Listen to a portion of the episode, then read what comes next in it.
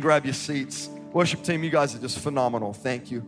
Uh, I've been sending, I, have been one of those people, but I've been sending videos to my team because uh, you guys maybe not, don't even know, but about half the songs you've been singing have been written by, uh, you know, some of our team at the Belonging Co. And uh, if you don't know, uh, we have a church in Nashville. We also uh, have released some music. We've released five records. We're getting ready to release our sixth record real soon. Uh, firm foundation is from the Belonging Co. Nothing else is from the Belonging Co. Uh, all of my passion. That song. Anyone like that song? Yeah. Uh, anyone like Ain't No Rock? Ain't No Rock. All songs from uh, from our church back in Nashville. And uh, I just, and in fact, you guys were singing this morning. Um, Let the church say Amen. Let the church say Amen, which is off Kari's record, which I got to produce right in the middle of the pandemic. And uh, just some, I'm, it, it's overwhelming, honestly, to see that songs that have just been written uh, in the context of our house are making their way all the way over to the, to the Philippines. Maybe, maybe we need to bring the Belonging Co. over to the Philippines sometime. Don't, don't you tempt me. Don't you tempt me.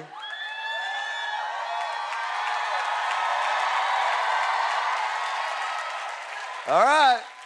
I mean, I'm not saying nothing, but we'll work on it and see what happens. But all right, I want to I want to preach to you uh, for a little bit today and just see what God does. But uh, can, can, we just take a moment and honor Pastor Paul Chase for that message this morning? Just uh, I was taking notes like a wild man, and uh, just you know, I just love being in the presence of uh, men and women of God who just don't just have uh, longevity, but authority. Uh, because of purity and righteousness and a hunger for the Holy Spirit. And so I just want to honor you. Thank you. Just even in uh, the conversations that we've had in the last 24 hours have been really, actually deeply impacting to me, uh, challenging to me as well. And so thank you. And uh, that message this morning was just like, there was so much. I was like, that's about 10 of my messages right there. So thank you. Uh, but I, you know, I, I, love that you, uh, you know, preached in part from uh, that passage talking about um, uh, that the triumphant entry. And I want to read to us actually from John 12, uh, which is uh, this moment. John 12, 12, starting at verse 12. it's entitled "Jesus Comes to Jerusalem as King." Now, this is this, this is Palm Sunday, it's not Palm Sunday today. We celebrated Palm Sunday a few weeks ago, but this, this is a moment I want us to take us on a, a, a little bit of a journey here today. Starting at verse 12, it says, The next day, the great crowd that had come for the festival heard that Jesus was on his way to Jerusalem. They took palm branches and went out to meet him, shouting, Hosanna, which means save us. Blessed is he who comes in the name of the Lord. Blessed is the King of Israel. Jesus found a young donkey and sat on it. As it is written, Do not be afraid, daughter Zion. See, your king is coming, seated on a donkey's colt.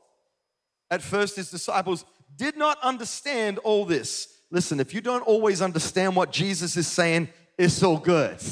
The disciples, man, they lived three years with him and they still didn't get it. So just let yourself off the hook, right?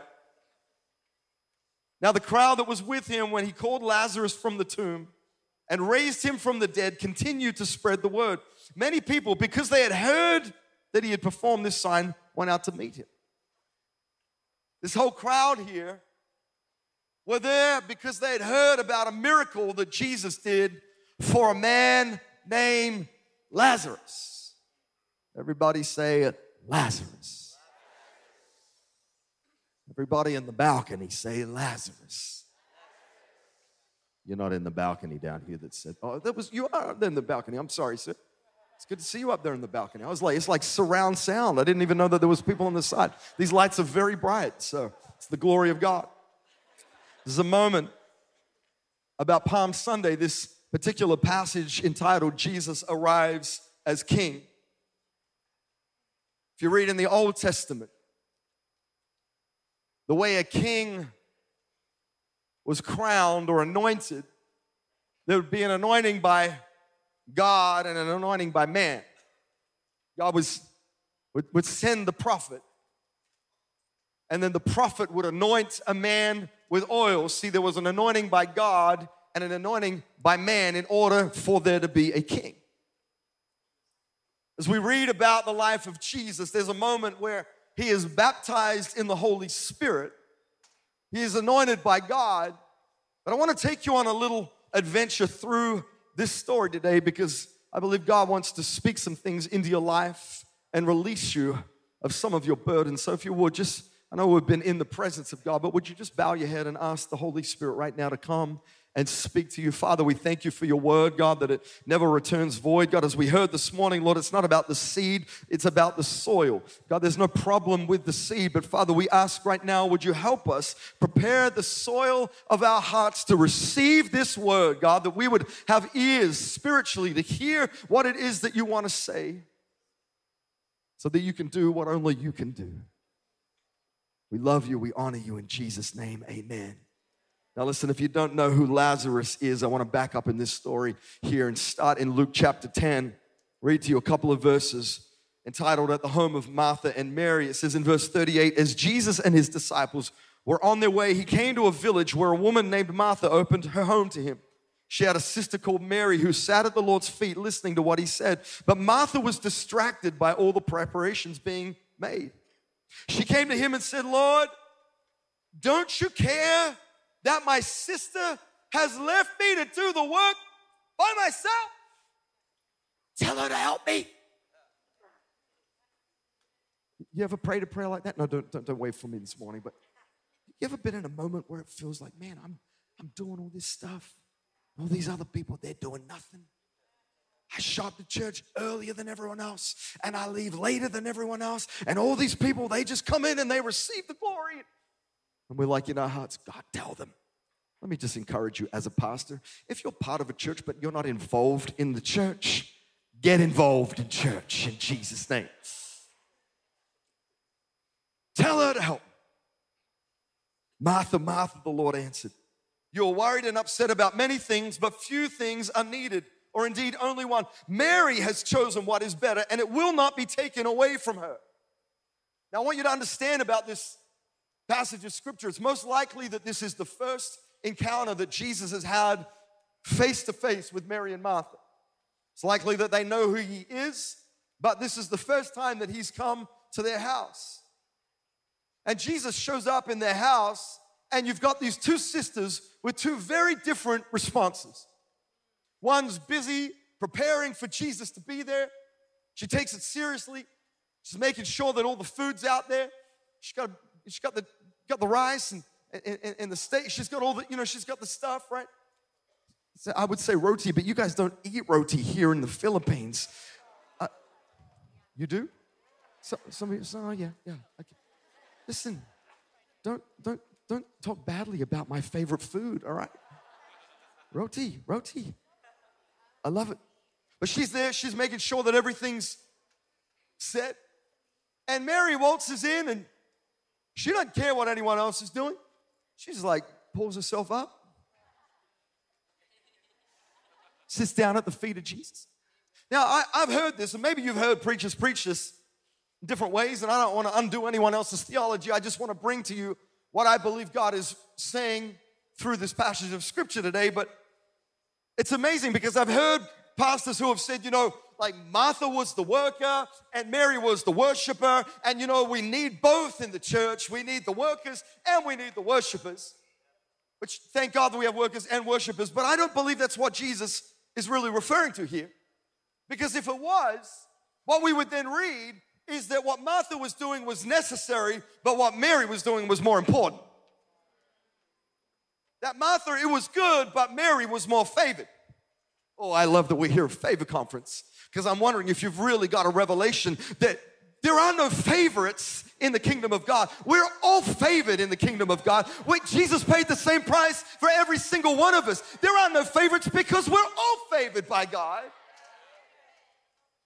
But I believe what Jesus is referring to here is the fact that Martha, even though she felt like what she was doing was important, she was distracted by what was most important.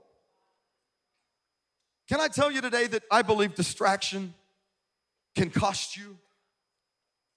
Can cost you the outcome that God has for you in your situation? I believe God wants to do things for us, but oftentimes we're too busy to put ourselves in the posture to receive what He has for us. Sometimes we're even busy doing things for God. We're so busy doing things for God that we miss just being with God. See, you could be around Jesus and still not be with Jesus. Well, I go to church every weekend, I serve in the kids' team. I serve in the worship team.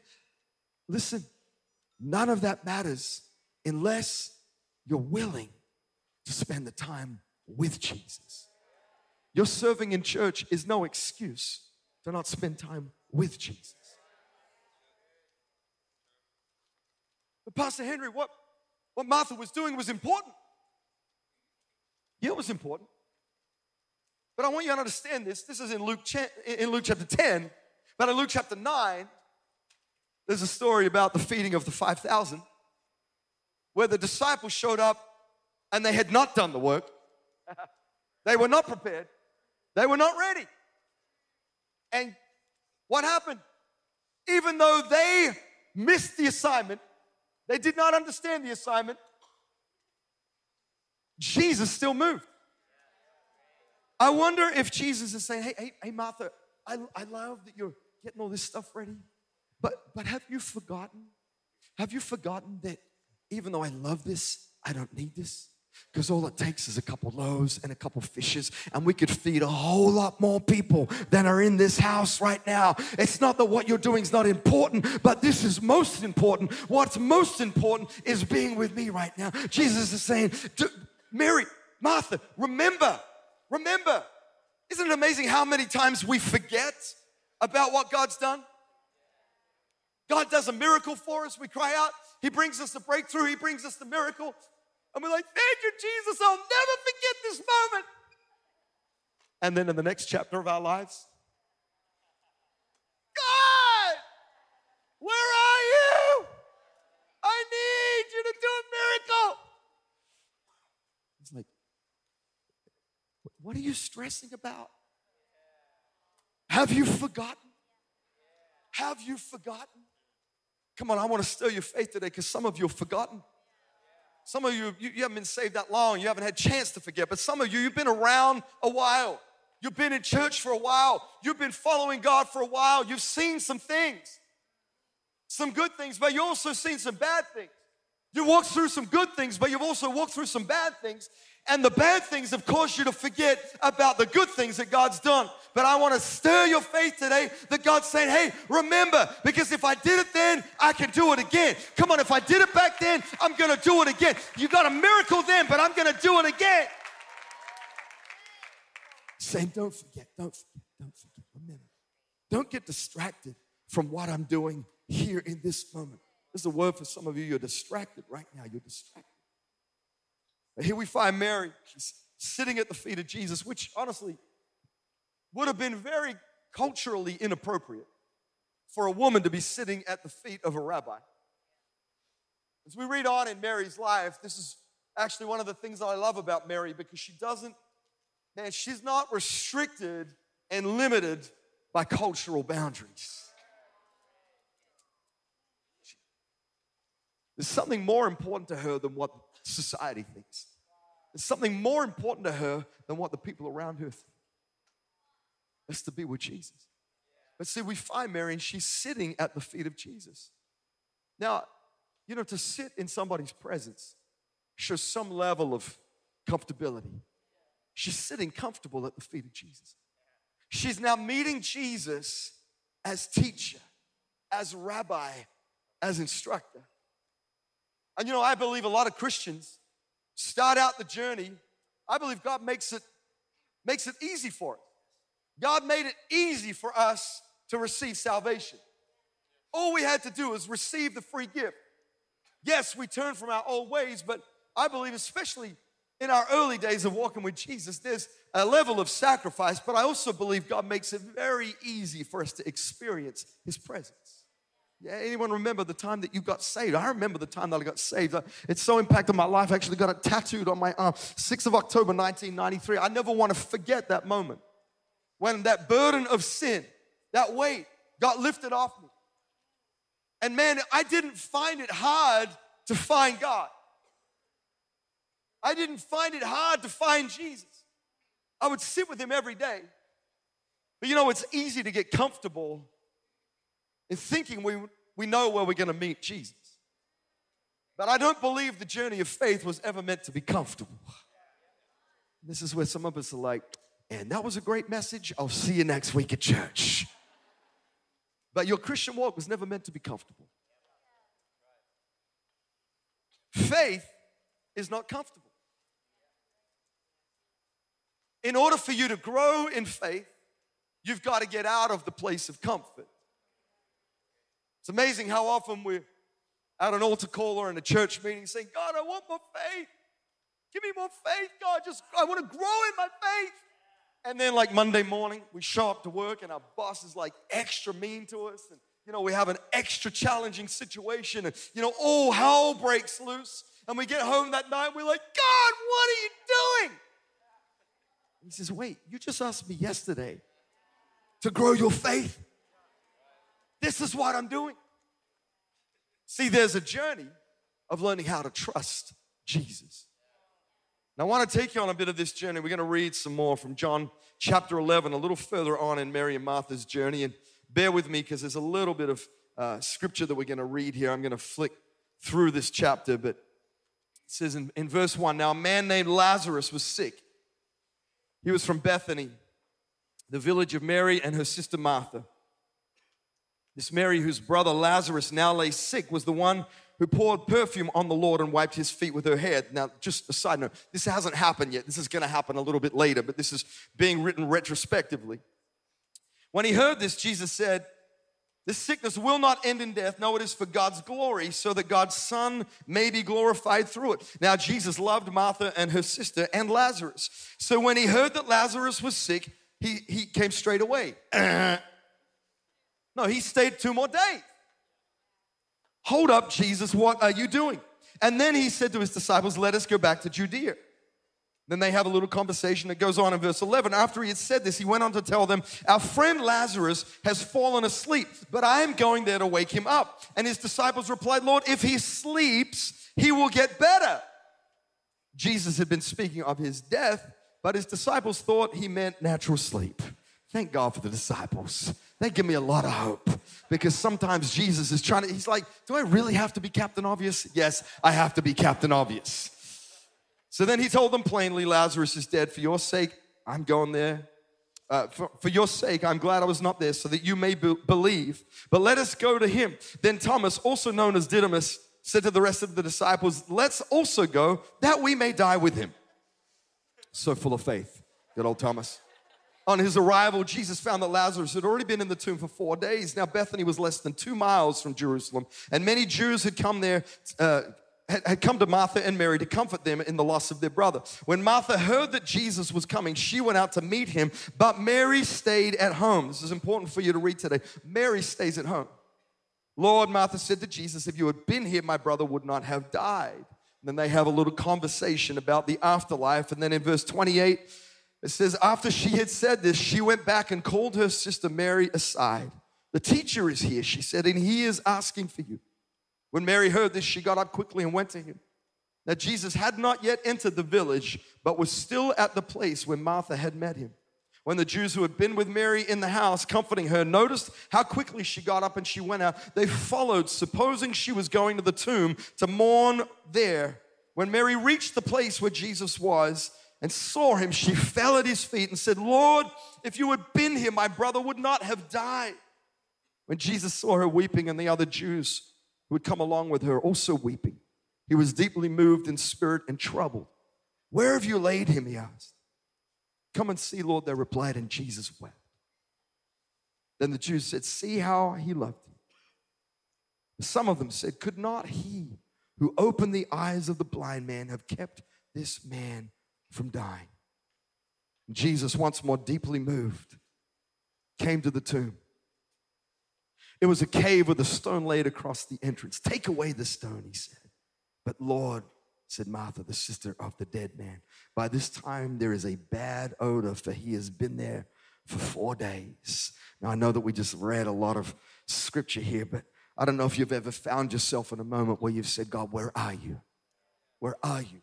God, I got a need and the need is urgent. God, I, I got a need and I'm calling 911. I've got, I got 911. Would you, it's not 911 here. What's your emergency number here? You don't even have an emergency number. You just get out on the street and just start screaming loud as you can. Help! Help me, Jesus! Jesus, did you not hear me? I said, help! Jesus, Man, I'm so desperate for you, Jesus. I need you so much. I didn't come to church just once. On a Sunday, I came twice. I went to midweek prayer meeting. I went to Connect Group. I even watched some online preachers because I was so desperate for you to move. And it feels like Jesus is not there in the moment. And what happens? We get disappointed, we get despondent, we get discouraged, not understanding that Jesus' time frame is not our time frame. Now, there's a reason. Lazarus was in the grave for four days. Culture at the time would have believed that if a person had been dead up to three days, that their spirit was still around the body and that that person could come back to life. So a resurrection within three days would not have been seen as a miracle. So Jesus had to wait. And this is what we can't handle sometimes because Jesus has to wait till we got no other option but a miracle.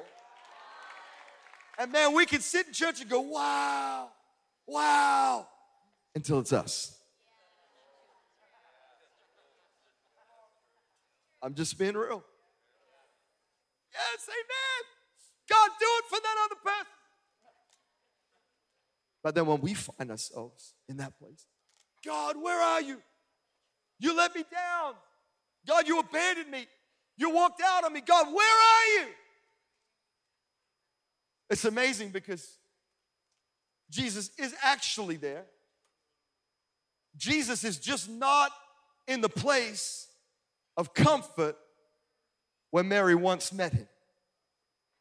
I, I want you to roll with me here because See, sometimes we, we, can get we, we can get familiar with the place that we meet Jesus. I, I, man, when I got when I got saved back a million years ago, we used to have cassette tapes. Anyone old enough to remember a cassette tape? Yeah. yeah. Man, when I got saved, I got saved and I made a mixtape.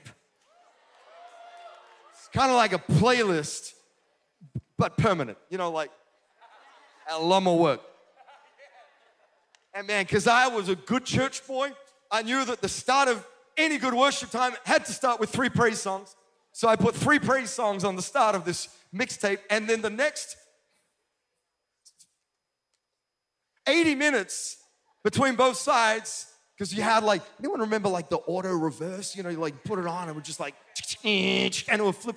I mean, like, it was just wild technology. And I had this mixtape and it had all these songs on there and, and, uh, and uh, just songs that you wouldn't even know. Honestly, they're so old and so bad, but so old. But man, I made this mix and I just, I knew as soon as I put that thing on, you know what would happen? I would sense the presence of God and I knew that I could meet Jesus in that place. And that thing, man, I wore it out. To the point where, you know, I'd press play and it would be like, because it was just so worn out. You guys don't even know about that. You can't wear out an MP3, but man, you can wear out a cassette. But I knew where I would meet Jesus every single time I would press play. But you know what I realized after a little while? Is I would put my cassette on and I would press play, but I wouldn't sense God in the same way that I once did. And I begin to wonder has Jesus left me? And then I heard him so gently whisper to me one day, he said, I didn't leave you, but I started moving and you stay where you were.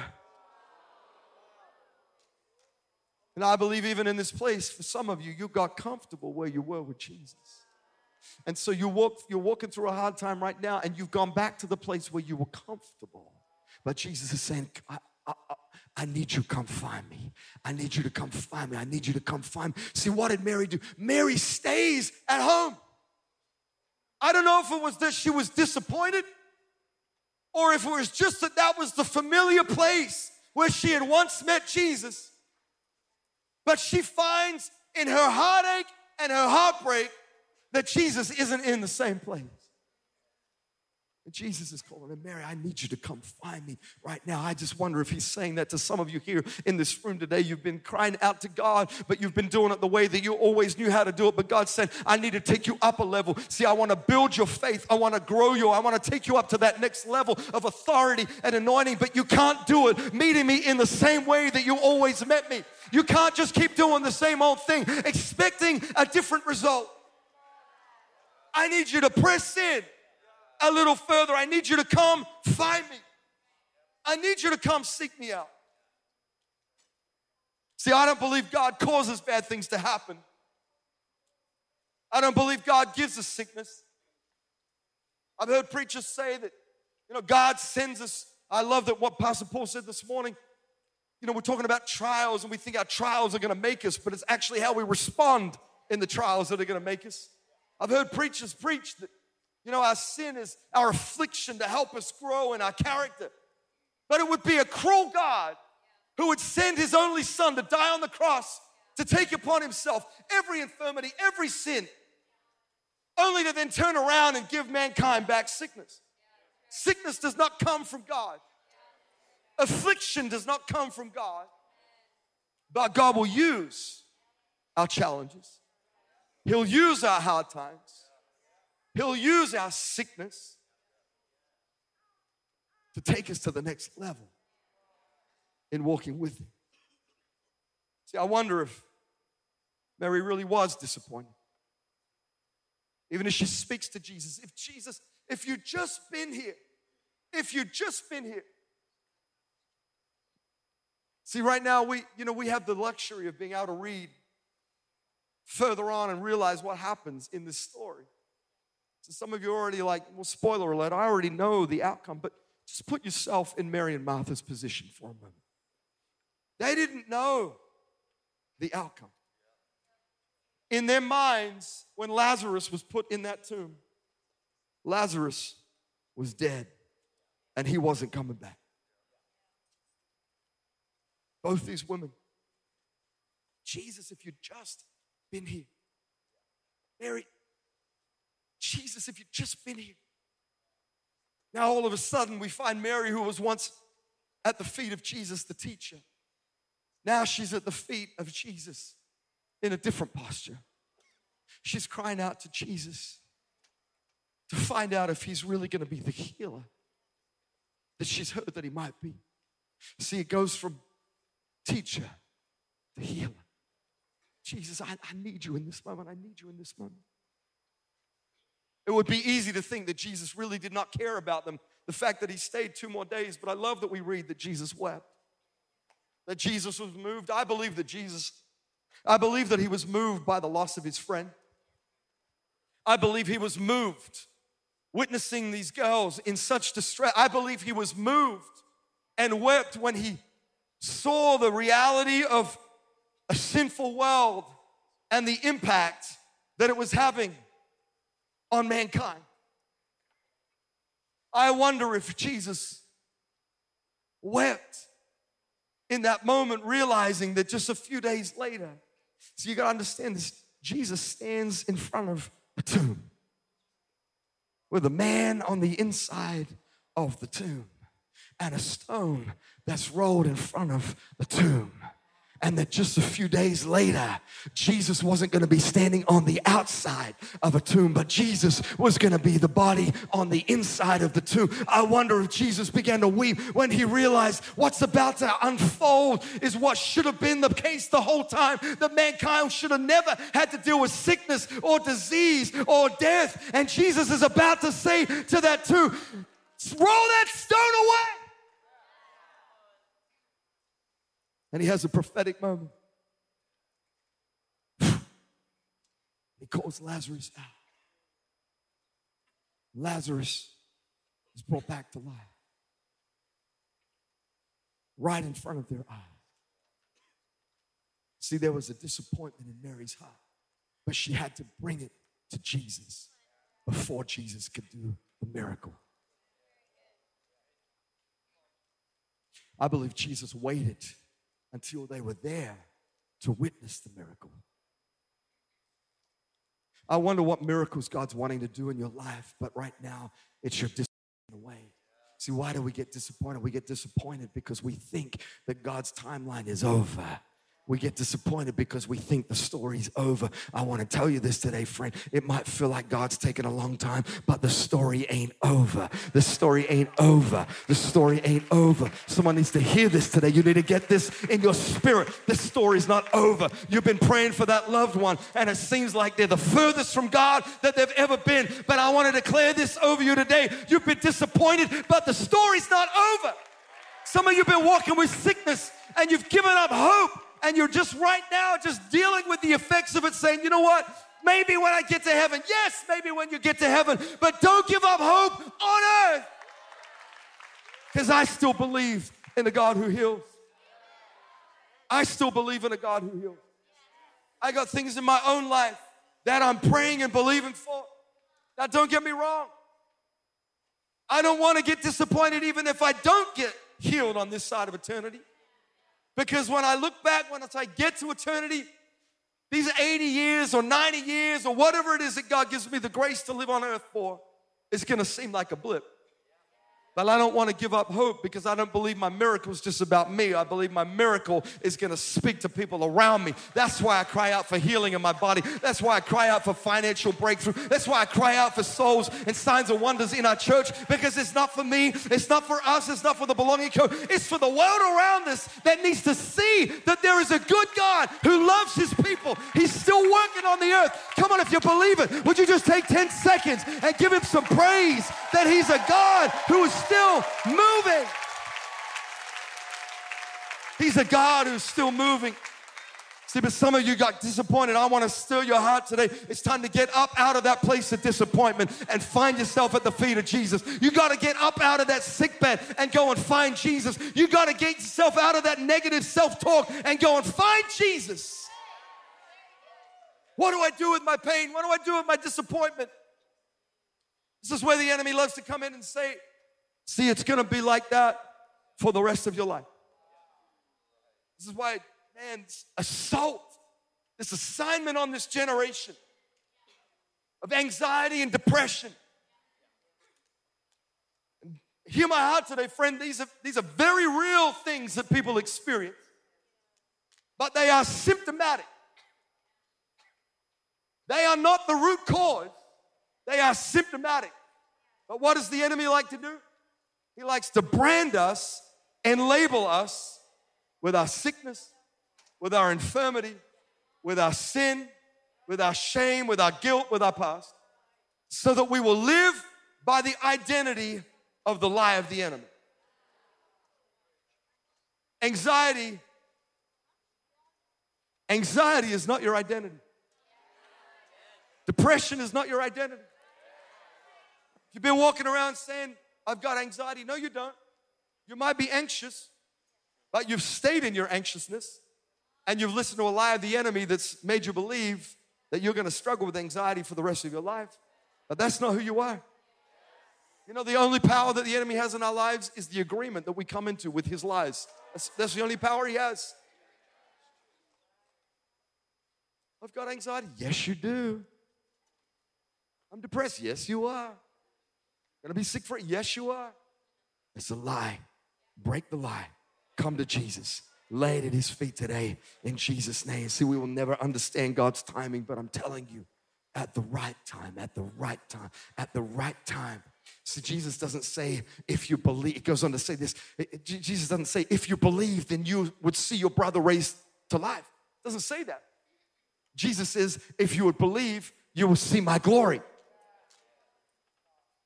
We talked about this last night, but we're often looking for an outcome rather than getting a different outlook. But Jesus is not talking about whether or not there's gonna be a miracle. What he's talking about is whether or not he's gonna be able to reveal his glory See, I, I want to say, God, in every situation of my life, I want you to reveal your glory. And if that takes me walking through a disappointing season or a challenging season or a hard season or a season that I don't understand your timing or your ways, I'm not meant to understand your ways because your ways are higher, your ways are greater. And it sounds great in a song, but it's hard to live it out. But I got to fix my perspective and get back to a place where I'm reminded it's not my will, but your will. I want to declare this over you today. Even when it seems impossible, it's not over.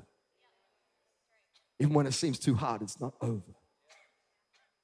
When it even seems incurable, it's not over. Some of you have been giving up on some things that God's been saying. It's not dead. I'm just waiting to bring it out of the grave. I shared with you a little bit about our family journey last night, about our two kids, about how we couldn't have kids. You know, when we uh, when we had our first child, when we had Holly, she uh, she was a little bundle of uh, joy and uh, life and personality and personality and personality. And to be honest, a couple of years in, you know, when she was about two or three, we were like, you know what? She, she's got so much personality, she kind of makes up for two kids. Uh, so, you know, maybe, maybe we're good. Maybe we're good with one kid. And also, you know, if you're, if you're a woman in this place and you've had kids, I honor you today. Uh, you know, some women love being pregnant. I uh, just love, you know, that whole childbearing situation. I'm just going to say today, that's not my wife's spiritual gift. Just got a couple amens. Yeah. And, uh, you know, there was a day we were just praying with some friends in our home one night, and uh, God was just doing some incredible things. We were praying, and, you know, we kind of honestly almost given up on the thought of having a second child. And we are just praying and having this amazing time, and then the Holy Spirit, just clear as a bell, says, Hey, like, yes, yes, God, what do you, what do you want to say? He says, hey, uh, you know how you've been saying that there's no more kids? I was like, yes, God, isn't it awesome? Because, you know, Holly, she's like amazing and, and, she's really like two kids in one, you know, that much personality. And he's like, uh, are you going to ask me about that? I was like, um, no, actually. He's like, who told you that you were done? I was like, well, um, God, have you met my wife? Because uh, She's done. He's like, Who told you you're done? I said, Yeah, but that's good, God, but um, I'm not the one that you need to talk to. I'm not the one that has to spend nine months in pain. It's not me. And he said, Are you going to lead your household or not? And I was like, Yes, sir. Yes, sir. And so I uh, turned around and I just began to speak in tongues at the top of my. Me, Jesus. But in all seriousness, the Holy Spirit spoke to me that night and said, uh, reminded me that He had promised us a son. Now, I, I have three sisters. I'm the only son in my family. And uh, if I didn't have a son, I would be the end of the Seeley line, which is, is, is not a, necessarily a big deal. But the Holy Spirit said, I, I actually want to use your son to redeem some things uh, with your family line, with your family name. And I was like, that's good, God, but that means my wife has to get pregnant. Which I don't mind trying, but it's, you know, it's, it's, it's the pregnancy part that's hard for her, you know. So we prayed. That night, I, before the night was over, I spoke with my wife and, and just said, hey, listen, this, this was a word from God. This is not me. You know, it's like nothing to do with me. It's not my idea. You know, it wasn't me. I, I didn't come up with this. It's not my agenda. You know, just like, this is God. And uh, I said, I, I think the Holy Spirit said that we, we need to talk about having a son. And she's like, well, that's a nice conversation for you and the Lord, uh, but he hasn't told me that yet. I was like, okay. But a couple of days later, she came to me and, and said, you know what? I know it's a sacrifice for me, but I, I, you're right. God began to remind us about the word, about having a, a daughter and a son. And so, you know what? We, we got pregnant, and, uh, and, and uh, about four months into the pregnancy, we were in the middle of a worship conference in our church uh, back at Planetshakers. And uh, the, the Saturday morning, my, my wife woke up and I was actually getting ready to go and preach. And, uh, and, and she said, Babe, something's not right. I, I, don't, I don't, something's not right. And so we prayed. And I was like, you need to, you know, go to the doctors? You want to go to the hospital? Like, I can not preach. She's like, No, no, let's go to church. This is the best place that we can be. Let's just go to church and believe God's going to do a miracle. And so over the next couple of days, we began to monitor the situation. And by the Tuesday, it became evident that something was really quite wrong. And so we went to the doctors. And I'll never forget sitting in, in this doctor's clinic. And uh, they had this giant, you know, like uh, LED TV up there. And my wife's laying on the, on the bed, and they, they, they get the they get the, the thing, the ultrasound thing. They begin to scan her womb. They bring up on the screen this picture of, of her womb. And right in the, in, in the middle of where they're scanning, all I see is just this, this black space. And then I see the look on the nurse's face she walks out the room, goes and gets the doctor, and the doctor comes back in and takes a look and says, I'm really sorry to tell you, but you've lost the baby. And I remember in that moment, tears beginning to run down my face. I said, But God, but God, wait, wait. But God, you told us. You told us. You didn't just tell us, God. You promised us a son. Now, where is my son? Tears running down my face, feeling my face beginning to go red, just this internal rage. Saying, God, this, not, this is not it. This is not it. This is not fair, God. You made us a promise, God. You made us a promise. Tears running down my face, and the Holy Spirit began to say, Henry, don't fill that void with why, but fill it with worship. He said, I don't want to fill it with worship. He said, You got no choice right now because if you fill it with why, it's going to take you out of the race. But if you fill it with worship, my plans will become evident in the midst of this. And I don't know why I'm telling you this right now, but some of you, you've had questions, you've had situations that have been disappointing. You feel like there's a void. You've been crying out to God, and it feels like there's nothing there. And you've said, God, why? Why, God? Why? Why? But I want to tell you today, friend, it's not the time to ask why. It's the time to begin to fill it with worship. Fill your questions with worship. Fill that void with worship. Because even though you don't understand, God's going to make sense of it. I want to invite the worship team to come. I'm going to be done in just a second, but I want to tell you that night, that Tuesday night, I was supposed to go with our worship team to lead worship at a statewide pastors conference in our city. I'm mindful about how I tell this story because I don't want to dishonor anyone. I'm not going to mention any names, but when our church was established in Melbourne, not everyone was happy about this huge youth movement setting up a church in our city. Pastors were insecure and intimidated. That was not our desire or our heart's cry at all. But we had been invited to lead worship at this particular pastor's conference that night. I already didn't want to go because I knew of the resistance that would be there. And so I said to my wife, I'm not going to go. She looked at me and she said, There is no way on earth we're going to let the devil rob us of this moment.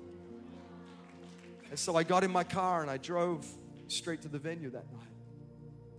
No sound check, no rehearsal. I just arrived right in time for the meeting and I stood up there and, you know, I tried my best to lead that first praise song. I couldn't even make it through the first chorus before tears were running down my face. I just stopped and I said, Listen, this is not the way that we all want to start a pastor's conference, but I can't be disingenuous right now. And so I began to share what had happened that day. And as I was sharing it, the Holy Spirit began to say, There are men and women here in this room, and their dreams feels like their dreams have died. They had a promise from God, but right now all they see is a void. And I just see men of God, women of God who have been in ministry for decades, many of whom had resisted us, fall to their faces, get out of their seats, come to the altar, young men praying over old men, old men praying over young men. A move of God broke out in that place that night that unleashed a unity that we had never seen before. We named our son that we lost Benjamin Judah. Judah represents praise. I don't know if you know that Benjamin represents son of the right hand. I believe God used our son that we never got to meet to bring glory to his name. Because when you lift up the one who's seated at the right hand of the Father, there ain't no situation on earth that can bring you down. I want you to stand to your feet because we're going to be done in just a second. There's a beautiful moment that happens at the end of this particular passage of text that we've been reading about today. John 12, verse 1. This happens right before this Palm Sunday moment. It says, Six days before the Passover, Jesus came to Bethany where Lazarus lived whom Jesus had raised from the dead. Here a dinner was given in Jesus' honor. Martha served. I love that Martha's back to serving again. Bless her. We love you, Martha. While Lazarus was among those reclining with him at the table. Imagine Lazarus, you know, like just he was just dead. And then he's like, hey, check it out, God. I'm back. I'm back. Feed me the grapes. You know, like he's like hanging out with Jesus. Then Mary took about a pint of pure nard, an expensive perfume. She poured it on Jesus' feet and wiped his feet with her hair. And the house was filled with the fragrance of the perfume. But one of the disciples, Judas Iscariot, who was later to betray him, objected, Why wasn't this perfume sold and the money given to the poor? It was worth a year's wages. He did not say this because he cared about the poor, but because he was a thief. As keeper of the money bag, he used to help himself to what was put into it. Leave her alone, Jesus replied. Man, oh, I want Jesus to step into my defense. Leave her alone. It was intended that she should save this day for the bur- for this perfume for the day of my burial. This, this is wild because this perfume, this, this, this perfume worth a year's wages. Priceless. But more priceless than its monetary value, it's quite likely that this was a fragrance that she would have been saving for her wedding day to give to her husband as a, as a sign to show her devotion. What does a husband represent? one who's a, a protector, a provider, a lover, one who would take care of her. And I love this picture because Mary brings this thing that's worth so much more than just a monetary value. And she begins to pour it out on the feet of Jesus. Something that it almost as a sign to say, Jesus, I would have been expecting these things from a husband, but actually, I've just found the one who will really be my provider and my protector and my covering and the true love that I really need. But, but here's what's so beautiful about this because in the Old Testament, in the Old Testament, there was an anointing by God and an anointing by man. They would pour the oil on the head. But in the New Testament, there's a going low and the things are turned upside down. And now all of a sudden jesus has been anointed by the holy spirit. But it's a woman it's not a man it's a woman who comes and doesn't anoint his head but anoints his feet. We read in this very next passage that jesus arrives as king. He could only arrive as king if he'd been anointed by both god and man And she pours out this anointing on the feet of Jesus.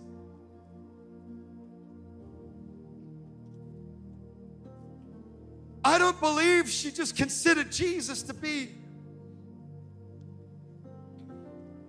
like that of one who would be a husband in that he would protect and cover. But I wonder if Mary got a revelation in that moment. What, is, what does a king do? A king protects, king provides, a king covers. Mary got a revelation that he was the king. See, she'd gone from sitting at the feet of Jesus, knowing him as teacher, to weeping at the feet of Jesus, knowing him as not only healer, but comforter. And now she's back at the feet of Jesus with this overwhelming sense of joy and worship and tears and rejoicing because now she doesn't just know him for what he can do, but she knows him for who he is. And she pours out a worship that begins to permeate the atmosphere of the room. A fragrance that erupts in that place. It would be impossible for you to be in that room and not be impacted by her worship. Oh, and I wonder if we could understand this today, friends. The journey that God wants to take you on. He doesn't just want to be your teacher, He doesn't just want to be your healer, He doesn't just want to be your comforter. He wants to be your king, He wants to be your affection, He wants to be the one at the center of your life that would cause such an aroma of worship that the world around you would be impacted by the fragrance that He wants to release in your life. What's the fragrance that's coming out of your life today? What's the fragrance that's resounding out of your life today? Is it pain? Is it heartache? Is it disappointment? Is it resentment? Is it unforgiveness? Or is it worship? Because I'm telling you, the most powerful worship,